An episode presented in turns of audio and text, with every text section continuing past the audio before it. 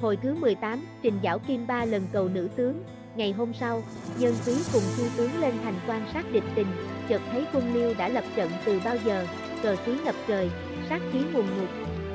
Nhân Quý còn đang ngơ ngẩn đứng nhìn thì đạo nhân hôm trước đã xông ra thách thức, Nhân Quý. Ta nghe danh ngươi quá hải chinh đông lừng lẫy thiên hạ, nay nếu không phá được trận này thì đừng khoe khoang nữa mà mang nhục, Nhân Quý nghe vậy cả giận, quay lại hỏi các tướng nhưng chẳng ai dám ra trận, trừ Tiết Đinh Sang. Nhân Quý đành phải bằng lòng, dặn dò con nên cẩn thận. Thể thấy yêu đạo dở tà thuật ra thì phải tránh né ngay. Tiết Đinh Sang tuân lệnh điểm quân xông ra, cùng với yêu đạo đánh nhau một trận. Được chừng 10 hiệp, yêu đạo trá bại bỏ chạy vào thân trận. Nhân quý thấy vậy kinh hải vội cho đậu nhất hổ và tần hán đuổi theo hỗ trợ nhưng khi ấy yêu đạo đã dùng thủy hồ lô hóa ra một bể nước mênh mông, nhận chìm bằng hết bọn quân sĩ nên hai tướng cũng tiếp phía kinh hồn, động thổ mà trở về, Liễu Kim Hoa và Tiết Kim Liên thấy vậy khóc nức, lo rằng phen này Đinh Sang không sao tránh khỏi mạng vong. Tiết Kim Liên gạt nước mắt. Hậm hực nói, tất cả là do đại huynh tôi bội bạc mà ra, nếu còn phàn tẩu tẩu thì đâu đến nổi, nhân quý nghe nhắc đến phàn lê huê thì thở dài, nhờ trình giảo kim đi cầu một lần nữa. Trình giảo kim ngại ngùng từ chối khiến nhân quý không biết nói sao, đành than dài, việc nguy cấp đến nơi, chẳng lẽ thiên tuế chịu bó tay hay sao?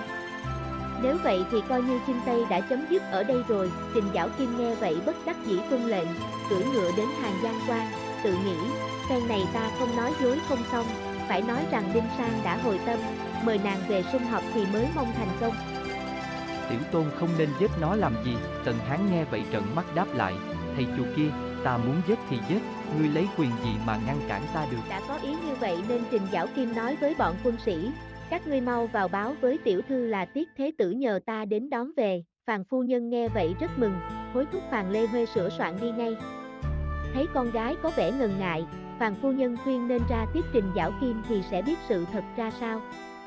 Phàn Lê Huê nghe lời mẹ, ra chào trình giảo kim, nói ngay, tôi biết quan gia chẳng bao giờ hồi tâm chuyển ý đâu, chắc là quân đường đang gặp gì đó nguy cấp mới nhờ thiên tuế đến cầu cứu phải không? Trình Giảo Kim nghe vậy giật mình, thầm khen Phàn Lê Huê tinh ý nhưng cố gắng nói dối cho tròn vở kịch.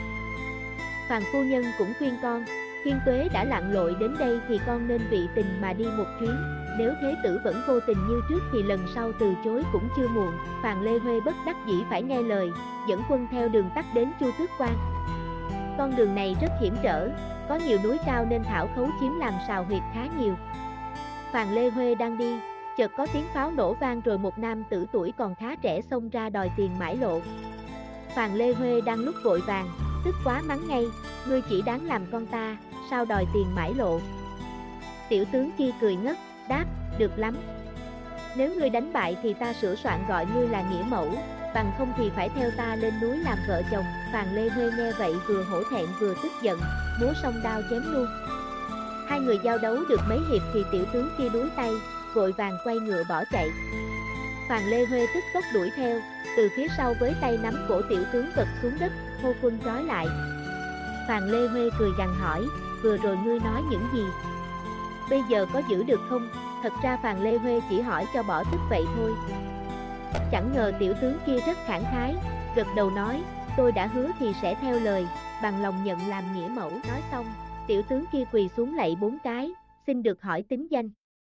Khi biết Phàn Lê Huê đang dẫn binh tướng đi đánh quân Liêu, tiểu tướng liền cho biết mình tên là Tiết Ứng Luân, cháu bốn đời của Tiết Cử, cũng là người Trung Nguyên lưu lạc đến đây, xin theo hầu dưới trướng Phàn Lê Huê lập công chuộc tội.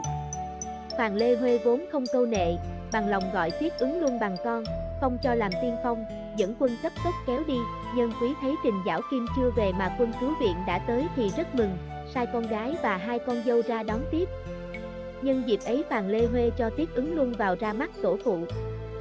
Thuật lại đầu đâu việc nhận nghĩa tử.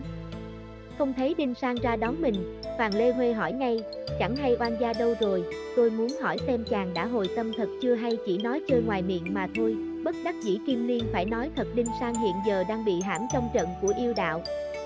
Phàn Lê Huê nghe vậy cúi mặt không nói. Nhân quý sợ Phàn Lê Huê bỏ về nên hết lời khuyên bảo, dù Đinh Sang có tệ bạc đâu mình vẫn nhận làm dâu con trong nhà, Phàn Lê Huê còn dùng dằn chưa biết tính sao thì chợt có quân sĩ vào báo yêu đạo lại đến khiêu chiến, mắng chửi nhiều lời vô lễ. Nhân quý nghe vậy tức giận nói với Lê Huê, tên yêu đạo này thật kinh người quá lắm. Nay con đừng nghĩ gì đến tên súc sinh đó, cứ ra đánh cho hắn một trận biết mặt, Phàn Lê Huê không sao từ chối được, đành cưỡi ngựa ra trước trận xem thử, biết ngay yêu đạo dùng thủy hồ lô lấy nước biển bắt đổ vào trận, nếu Đinh Sang không có áo kỵ nước lửa thì đã toi mạng lâu rồi. Nhân quý thấy Phàn Lê Huê bằng lòng thì cả mừng, lập tức giao ấn soái cho tùy quyền điều động. Hoàng Lê Huê xin nhận, lập tức thăng trướng phân phó công việc, sai đậu tiên đồng.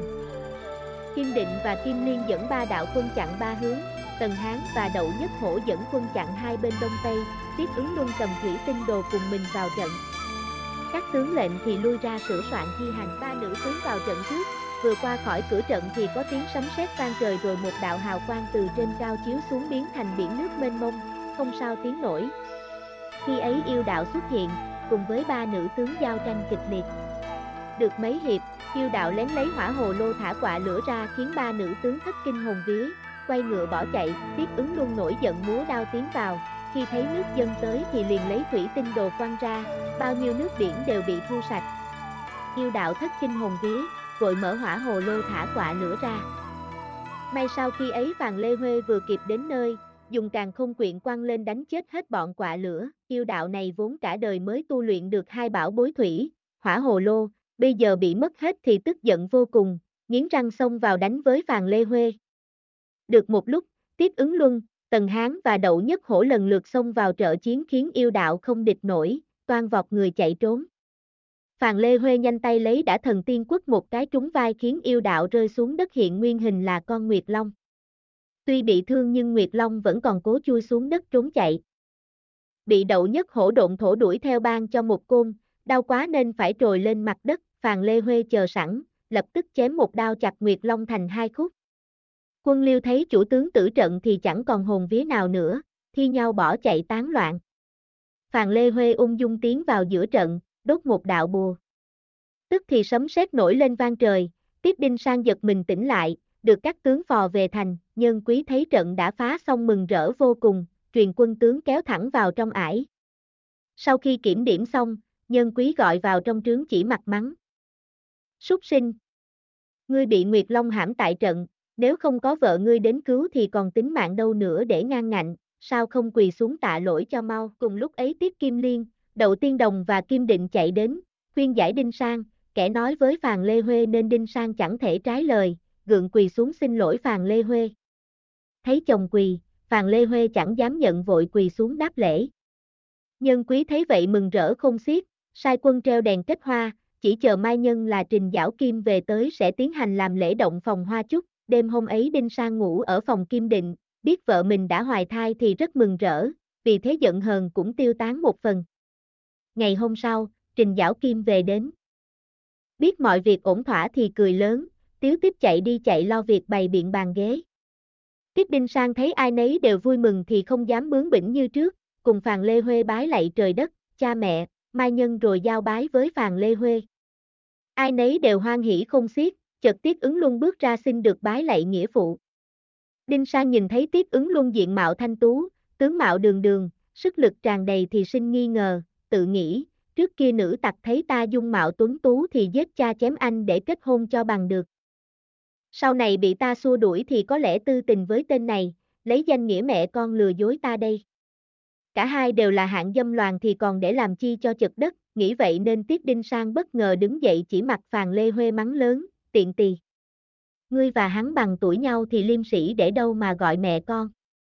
Ngươi tham dâm hiếu sắc vậy mà còn dám ngồi đây làm nhục gia phong nhà họ Tiết hay sao, lần này Phàn Lê Huê vừa nhục vừa tức, quất tức đến mức ngã lăn ra bất tỉnh tại chỗ. Đậu Tiên Đồng, Kim Định và Tiết Kim Liên vội súng lại săn sóc, còn Đinh Sang chẳng để ý gì đến. Quát gọi quân sĩ mang Tiết ứng luân ra ngoài chém đầu tức khắc.